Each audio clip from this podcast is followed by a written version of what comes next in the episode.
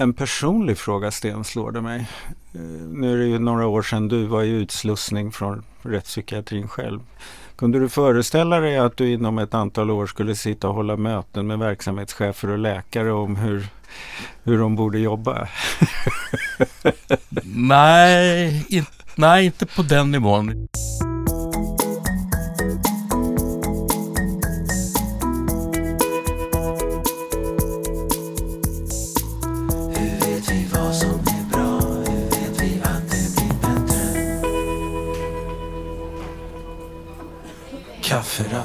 I Kunskapsfabriken.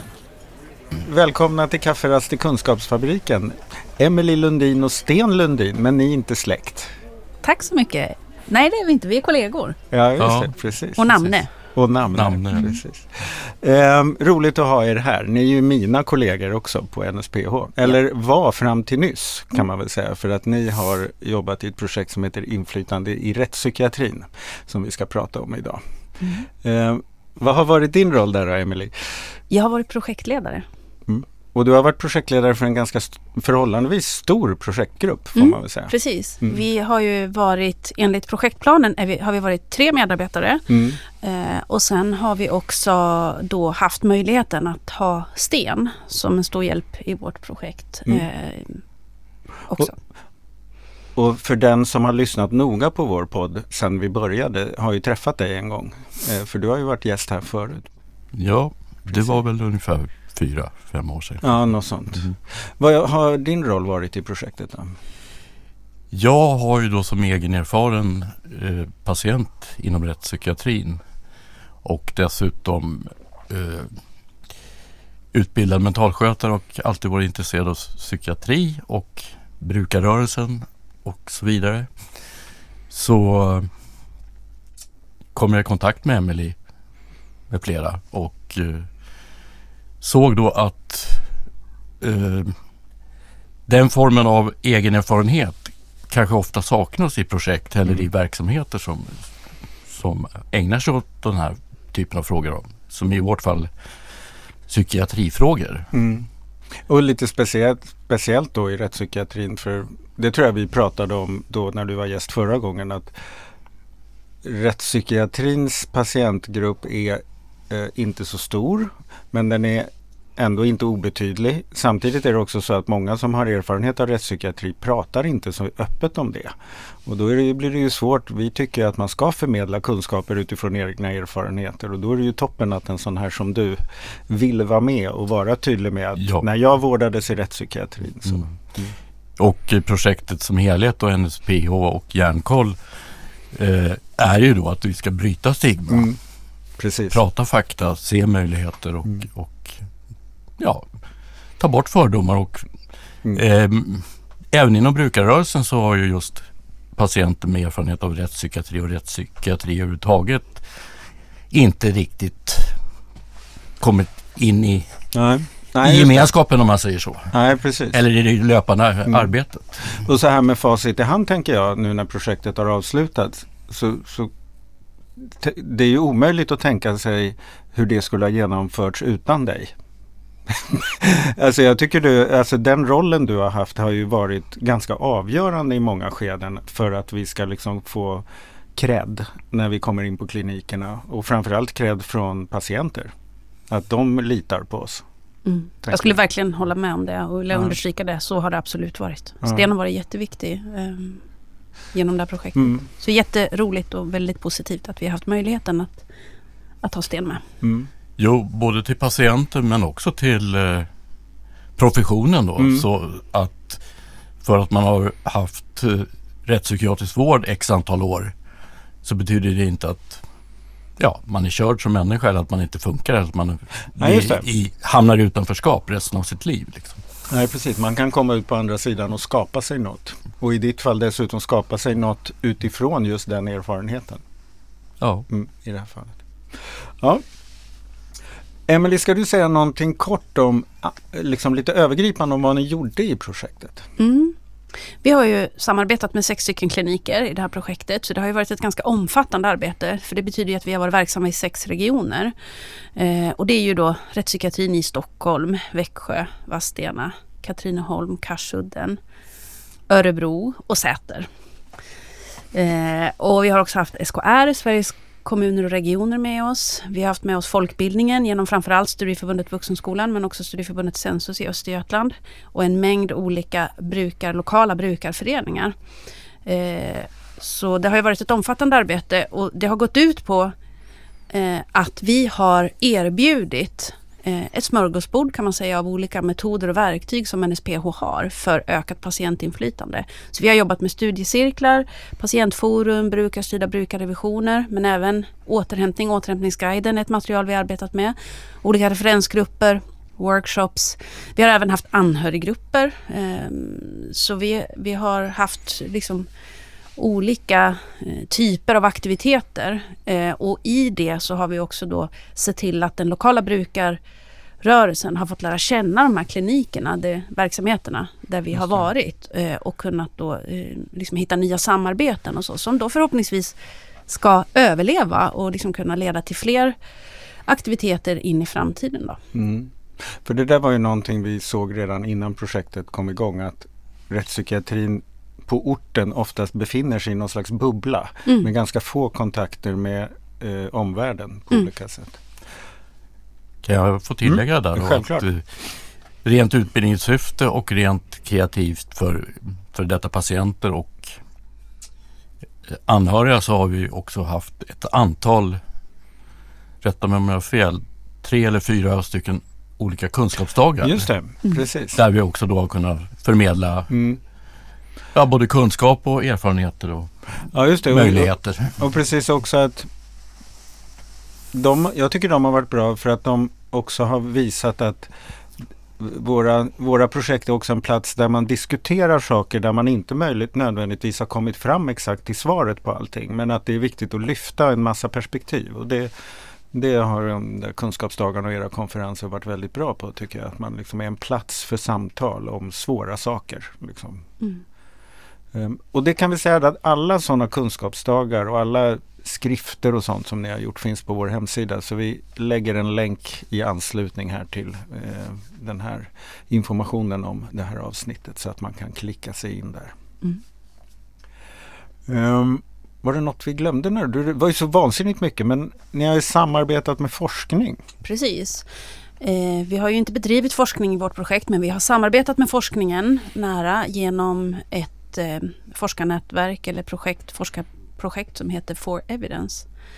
Eh, där det också eh, då finns verksamma på de kliniker där vi har varit aktiva. Mm. Så vi har kunnat kroka arm i det och lära av varann och, och ehm, liksom mm. samarbetat. Och de har fått mycket inspel för att få hjälp att hitta brukarperspektivet i sin forskning också på olika sätt. Precis, mm. Eh, för det är ju inte självklart hur konstigt den kan låta att man liksom använder patientperspektivet när man forskar. Eh, och det har vi kunnat bidra med genom mm. vårt utbyte med forskningen. Kafferast i Kunskapsfabriken. Ja, ni har ju inte gjort för lite saker kan man väl säga i alla fall. Men vi tänkte i, i det här samtalet nu fokusera lite extra på de kan man säga, undersökningar ni har gjort eller de där ni har samlat in just kunskap från patienter och brukare. Vad är det för olika metoder ni har använt då? Vi kan väl börja prata om fokusgrupperna som ju var Eh, den första aktiviteten vi gjorde. Och då tog vi kontakt med personer eh, som har varit i vården eller som var i öppen rättspsykiatrisk vård. Eh, både patienter och anhöriga till personer som har erfarenhet av vård. Eh, och ehm, träffades runt om i landet. Eh, det blev åtta grupper sammanlagt som vi träffade två tillfällen per grupp där hade vi. Mm. Eh, där vi pratade om hur man har upplevt vården, hur man har upplevt inflytande och egen makt, hur livet har påverkats av vården och hur livet har sett ut efter vården. Och vad man har för tankar utifrån de erfarenheter som man har. Så det var liksom ett första steg för oss att eh, lära känna målgruppen och området. Få en förförståelse och eh, vidare in i alla de aktiviteter vi gjorde sen. Och det mm. resulterade också i en rapport som man kan ta del av vi dokumenterade ju det här och det finns en rapport man kan ta del av som mm. ligger på NSPHs hemsida. Så, sen har vi gjort eh, brukarstyrda brukardivisioner. Det är ju också ett, en större undersökning. Det har vi gjort eh, tillsammans med Karsudden i Katrineholm och rättspsykiatrin i Region Örebro län. Eh, och det har också resulterat i två rapporter. Det har vi mm. gjort tillsammans med Verdandi som ju är en brukarorganisation som vi har samarbetat med både i Sörmland och i Örebro. Mm. Och där har du Sten också varit Mm. väldigt engagerad i det arbetet. Och eh, bara för att förtydliga då vad det, en brukarstyrd brukarrevision Mm, är så är bra. det den görs enskilt och anonymt med patienterna då. Så att de kan känna sig trygga i, i vad de svarar. Mm. att det blir anonymt.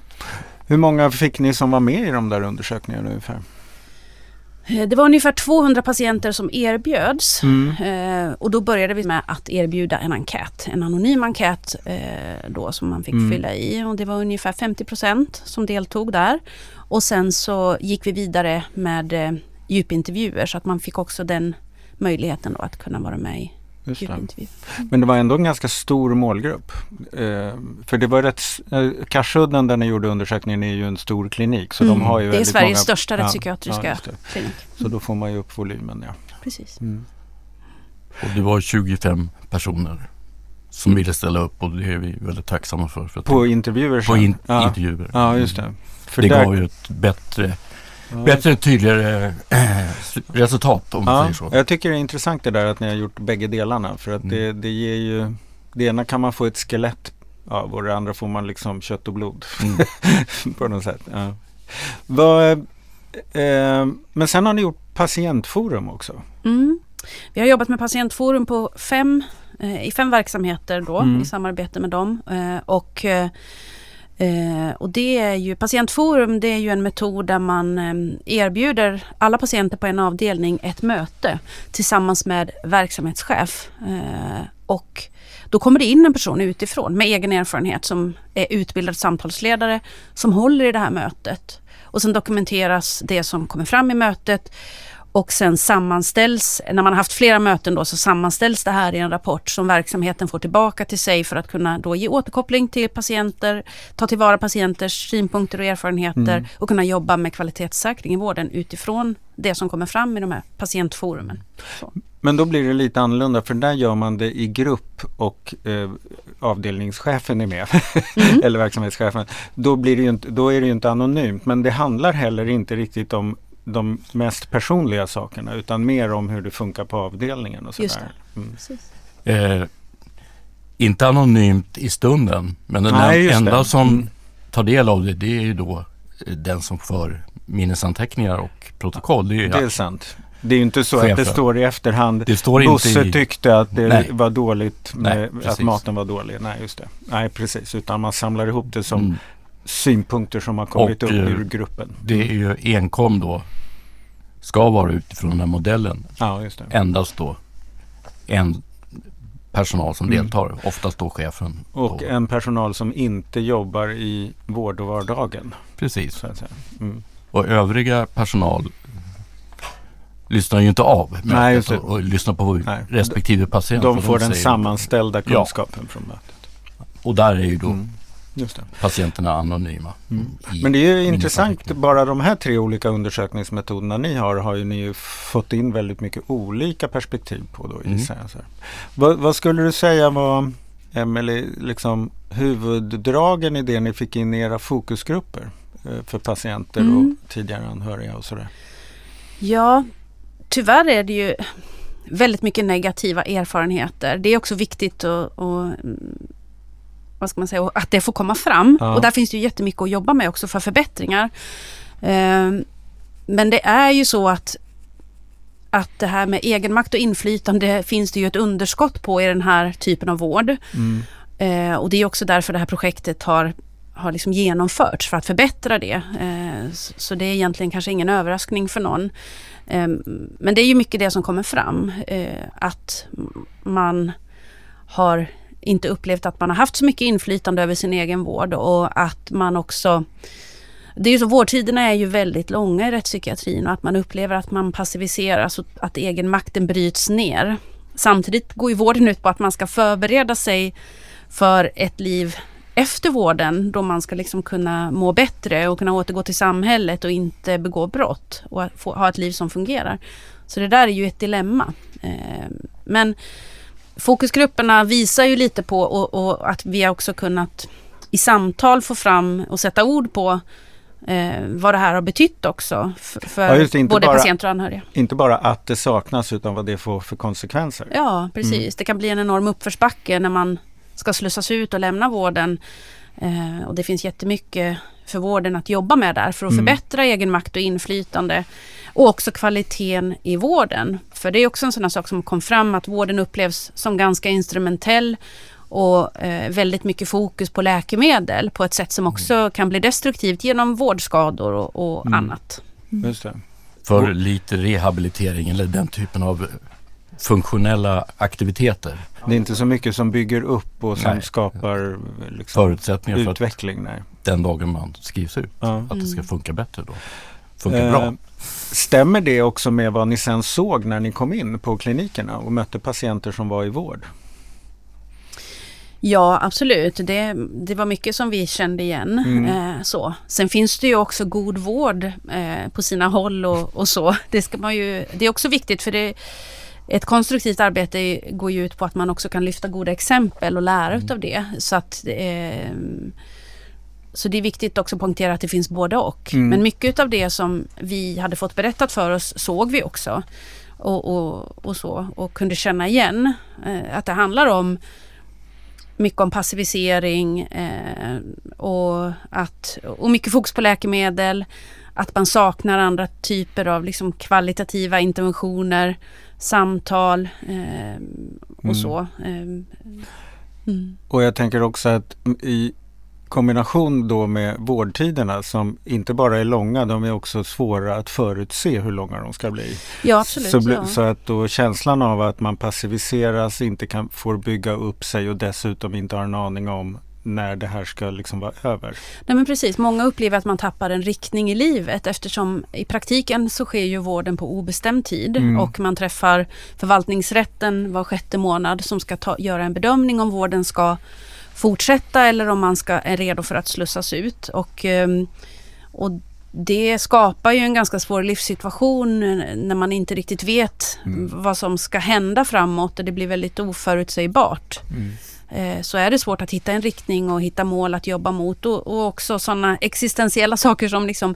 mål och mening med ens tillvaro och det man gör och tar sig för och dessutom då som, så är man ju väldigt isolerad och, och begränsad i sin livssituation eftersom man är ju frihetsberövad och det är mycket regler och restriktioner som omgärdar Mm. liksom en i vardagen. Ens drömmar dör. Eller man Ja, vågar inte det. ha drömmar. Eller Ja, tror det- inte att man får ha drömmar. Och då Eller tänker att det lönar sig inte att ha drömmar. Nej, Nej, precis. just det.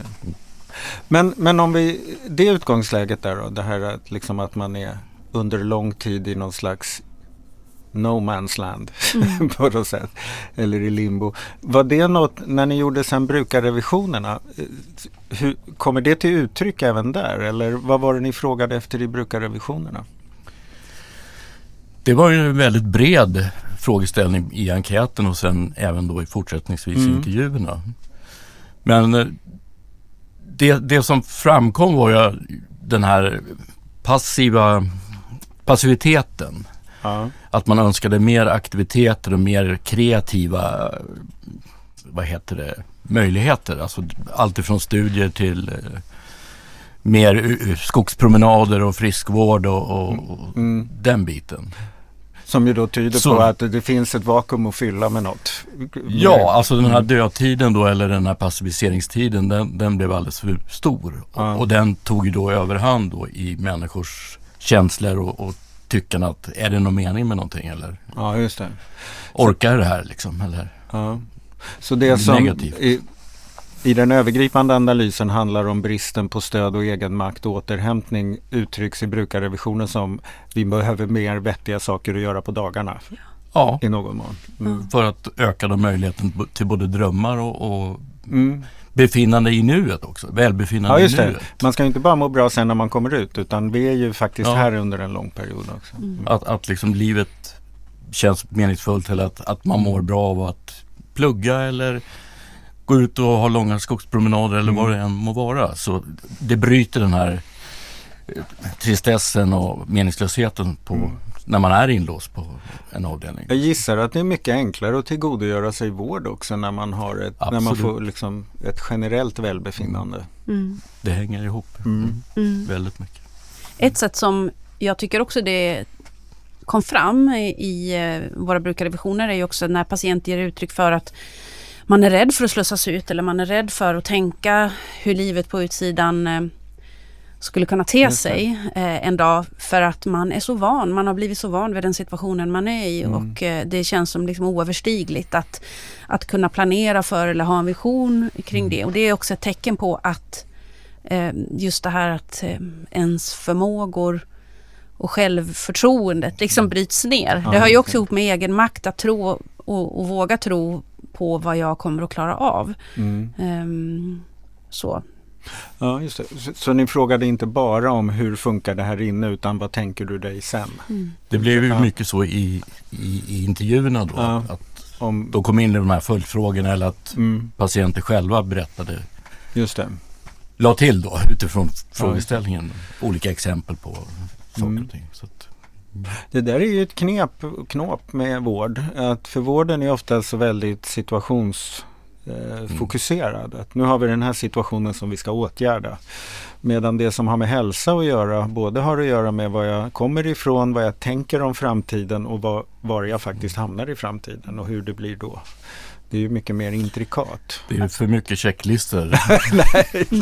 Nej, men alltså det, det, jag kan förstå vården också. Alltså, mm. Är du anställd och har en uppgift som sjuksköterska, då har du dina, ditt ansvarsområde. Mm. Och då finns det 58 checklistor som du mm. måste gå igenom. Mm. Sen kanske inte blir så mycket tid över till annat. Även Nej. om man själv skulle vilja det.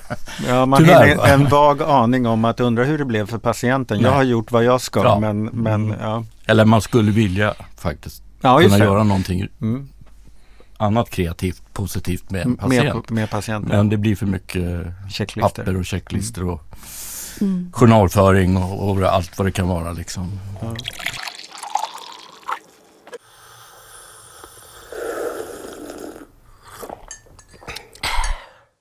Eh, nu har vi funderat på fokusgrupperna och brukarrevisionerna. Men patientforum, vad, vad blir det för något? Då är det ju mer fokus på situationen och vardagsläget på avdelningen. Mm. Vad, vad kommer upp där för någonting?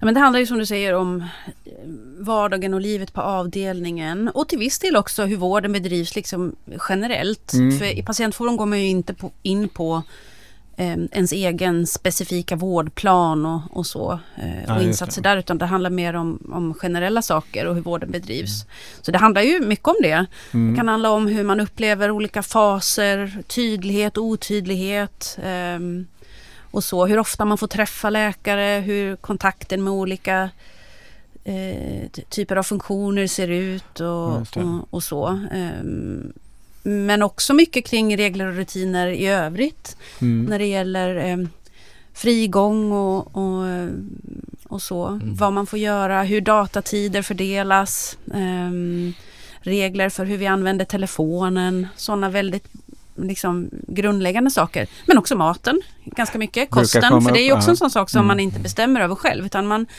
man serveras ju Eh. Och då kan det ju handla om liksom att dels vad som serveras men också på vilka tider. Eh, för man bestämmer väldigt lite över sådana grundläggande saker som vi andra tar för givet i våra liv. Att vi mm. själva bestämmer över. Eh, så det handlar mycket om sånt men också eh, aktiviteter. Aktiviteter och hur man liksom kan få en meningsfull tillvaro. Det är ju mm. Så du är ju samtalsledare Sten, jag vet inte vad du har upplevt i dina möten som kommer fram? Jag kan väl börja med att säga någonting som, som faktiskt är väldigt kreativt och märkbart också mm. även för patienterna och för klinikerna som de rapporterar tillbaka. Det är ju faktiskt att de här frågorna mm. oavsett vad det handlar om, om det handlar om mat, frigång eller den fysiska miljön eller vad det nu kan handla om så förs det upp. Så att man får en återrapportering. Ja, just det. Även om man inte kunde lösa problemet så får man en återrapportering. Frågan lever och man ska få en ja, återrapportering och det sker ju. Plus mm. att jag vet att den klinik jag har varit på, där sitter klinikledningen och samlar in från mm. alla de här avdelningarna. Just det. Och så tar man en diskussion och bland annat vad det gäller maten nu så ska man bilda en matgrupp med personal och patienter som kommer att ha direkt kontakt och studiebesök mm. och kunna lämna matförslag till köket. Vilken klinik är det på? Eh, Lövenströmska. Ja, som är en del av Stockholmskliniken. Ja, ja precis. Mm. Sen när det gäller också det så är det ju så att alla de här minnesanteckningarna ska vara tillgängliga för alla patienter ute på Ja, avdelningen. ja. Just även de om man är- inte var med i forumet. Ja. Precis. Mm. Och då ligger de ju liksom kvar de här frågeställningarna. De finns ju där. ja, just det. Så att de glöms inte bort. De är adresserade. De åker inte till det stora arkivet. Nej, just det. Precis. Försvinner där. Mm. En sak som också har kommit upp faktiskt på patientforum är ju det här med bemötande. Mm. Hur man som patient upplever att man blir bemött i vården. Eh, av de som är där för att vårda en. Mm. Eh, och det kan ju också vara otroligt viktigt när det gäller det här med återhämtning och, och egenmakt eftersom det handlar om hur man tycker att man blir sedd Mm. som människa. Eh, och inte bara som patient utan hu- hur man eh, hu- hur man blir liksom mottagen i vården av personal. Eh, Om man betraktas som en person som kan komma någonstans. Precis, Mm. vad man har för möjligheter och, och, och det hör också ihop med, med hopp och framtidstro. Mm. och synen på sig själv eh, som ju behöver stärkas. Vi vet att, att stigma är ett stort problem och självstigma Mm. eh, ett stort problem. Eh, och det är också ett hinder i vården faktiskt och i vårdprocessen. Mm. Eh, för det gör att man tror att man kanske tror att man inte klarar av saker som man klarar av. Ja. Eller man tycker att man inte är värd saker eh, som människa. Ja, det. Eh, Så det där behöver man jobba med och då finns det möjligheter i patientforum att kunna ha ett samtal kring hur man upplever att man blir bemött på ett konstruktivt sätt naturligtvis. För det är ju inte meningen att patientforum ska hantera enskilda Nej. fall eller peka ut personal. Det Nej. är inte så utan man kan ha ett bra samtal kring hur vill man bli bemött och, och vad hjälper och vad stärker och, och vad behöver man bli medveten om. Det kan vara viktigt för den som är chef att få höra det och för personal att få jobba vidare med den typen av frågor. Men jag noterade också vid något tillfälle att det också kan handla om hur vi som patienter förhåller oss till varandra. Mm, absolut. För det är ju, ni, man är ju varandras miljö och eh, Ja, positiv verkligen. eller negativ. Social trivsel och eh, generellt liksom trivselregler och så, det, det kommer Mm. också upp i patientforum Mm. och hur man kan göra sin egen del liksom, så bra som möjligt. Mm. Det där var ju då lite kunskaper som liksom konkreta kunskaper om vad som kanske behöver förändras på olika kort eller lång sikt. Men, men jag har förstått också att när man gör en brukarrevision eller när man startar ett patientforum så händer det också någonting oavsett vad som kommer upp på dem. Så, så skapar det någon slags eh, förändring i sig. Du hade lite tankar kring det där Sten som också varit ute och lett patientforum. Vad, vad, vad är det det förändrar direkt i sig själv? Ja, alltså jag tror att det samtalsklimatet och, och individernas självupptäckta förmåga att man faktiskt kan och får Mm. uttrycka sig. Mm. Och det skapar kommunikation mellan vårdpersonal och eh, patienter och mellan patienter med varandra. Ökar någon form av positivt kreativt tänkande i olika sammanhang. I sin förlängning så skulle det ju också kunna påverka om man tycker att en del personal har ett negativt bemötande. Så är det ju svårt att ha, se ner på människor som man märker att de har kloka synpunkter. Absolut. Ja, men det, det, det öppnar upp och skapar förutsättningar Mm. för att Många är ju som sagt var inne på långa vårdtider. Vi har ju mött personer som har Ja Då, då pratar vi alltså om 10-15 Mm. år. Och de har väl aldrig varit med om att få den här möjligheten att kunna utan, Mm. Utan att få konsekvenser, negativa konsekvenser, kunna öppna sig, komma med förslag och eh, när det då når klinikledningen eller personal så ja men det där har vi aldrig tänkt på. Det där var inte så dumt. Mm. Och sen öppnar det upp vilket då också det här projektet vill Mm. och för hela samhället egentligen då att rättspsykiatrisk vård är någonting som leder till någonting bra. Sen tänker jag att det där också hör ihop med eh, kunskapssyn Mm. och vad som bygger kunskap. Och vi lever ju i ett samhälle där vården ska bygga på evidens. Eh, evidensen i rättspsykiatrin är tyvärr fortfarande ganska låg. Så den behöver ju förbättras. Men där behöver man också bli medveten om hur man ser på kunskap och vilken typ av kunskap det är som får vara med liksom, och bygga den evidensen. Mm. Eh, och, och där finns det ett begrepp som vi har jobbat ganska mycket med, eh, nämligen epistemisk orättvisa. Det vill säga att kunskap som kommer från patientgruppen själv inte har värderats lika högt som den kunskapen som kommer från professionen. Och den, det gapet kan man ju överbrygga genom den här typen av aktiviteter som vi nu har Mm. fått möjligheten att eh, erbjuda till de som har samverkat med oss. Men det är intressant också. Dels är det intressant att bara att börja göra sånt här skapar så aha-upplevelser både för patienter och personal och verksamhetsledning och sådär. Men det är också intressant att, att den där jämlika dialogen inte i dagsläget kan infinna sig av sig själv utan att det finns så mycket kultur och tradition och, och fördomar och förutfattade meningar om vem som gör vad. Att vi inte tänker på att det hindrar väldigt mycket. Mm. Utan vi måste uppfinna särskilda metoder för att lyssna på varandra. Absolut, och det måste man jobba aktivt med. Det är ett aktivt arbete, ett medvetet aktivt arbete. Eh, det kommer inte att ske av sig själv, Mm. utan det är någonting som man måste, man måste liksom hitta nya arbetssätt. Eh, det. så, tillsammans med personer med egen erfarenhet och oss i brukarrörelsen.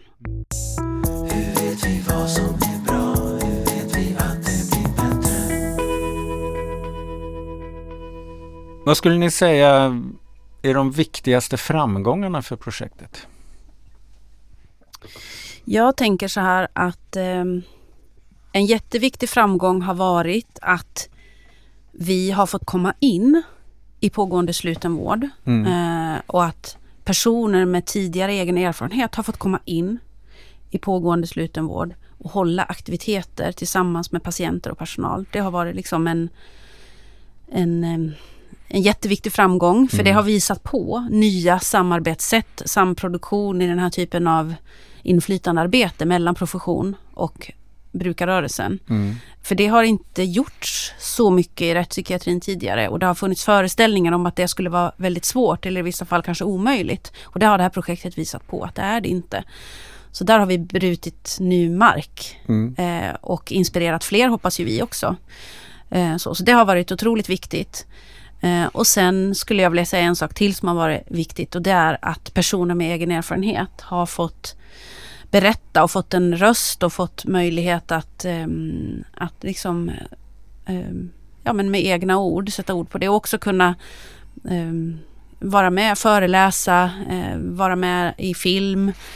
Och eh, konferenser. Ja, på konferenser eh, och så. Men också anonymt kunna berätta om man inte vill vara med med Mm. namn och bild eh, och så. Så att, att kunna inspirera på så sätt. Det handlar ju om ett antistigma-arbete som vi har velat sätta igång också Mm. på det här området. Så, så det är de två sakerna som jag tycker har varit viktiga i det vi har gjort. Har du någon annan grej som Sten? Ja, det kan ko- komplettera då. Ja, förutom då inneliggande patienter och eh, framförallt då. Men också en annan stor bortglömd grupp så, som jag har haft lite grann med att göra och fått lite, lite, det är ju de anhöriga. Mm. Dels att kunna utbilda och informera och att anhöriga får känna gemenskap och ja, ta tvätta bort den här jag är, vi är ensammast i världen, vi är de svartaste fåren och Mm. ja, det är ingen som vill prata med oss eller och så vidare. Sådana där skamkänslor och, och Mm. sånt. Där har, tycker jag också vi har bryt, brutit mark. Och sen eh, de här brukarrevisionerna har vi också tagit upp det här med i mjukare form då, med, med patienterna. Då. Har de någon kontakt med anhöriga och så vidare. Mm. För att sen kunna konstatera och också till klinikerna kunna tala om att ja, 90 procent av patienterna har faktiskt kontakt med någon närstående. Mm. Varför är det så få närstående som deltar eller får möjlighet att delta i, i vårdplanering eller Ja, komplettera, stötta patienten tillsammans med vården för att För det verkar inte vara för att patienterna inte vill det. Utan det verkar vara för att det är svårt att få till den kopplingen. Så att säga. Eller att Ja, eller att det bara glöms bort Ja. i det stora hela liksom att man erbjuder besöksrum och, och Mm. besökstider och sen så kanske inte blir så mycket mer. Då har man liksom check. Mm. Vad är eh, den kunskap nu när, så här som ni har samlat in och all, alla kloka och framgångar och sånt som vi har berört. Hur, vad har vi på NSPO hur, för nytta av dem? Vad, hur, vad är det vi får med oss i framtiden från projektet? Mm. Ja, det är ju också en jätteviktig del som man inte får glömma att NSPH och våra medlemsorganisationer hade ju också ett behov av att få ökad kunskap om rättspsykiatrin och rättspsykiatrins målgrupper när vi startade det här.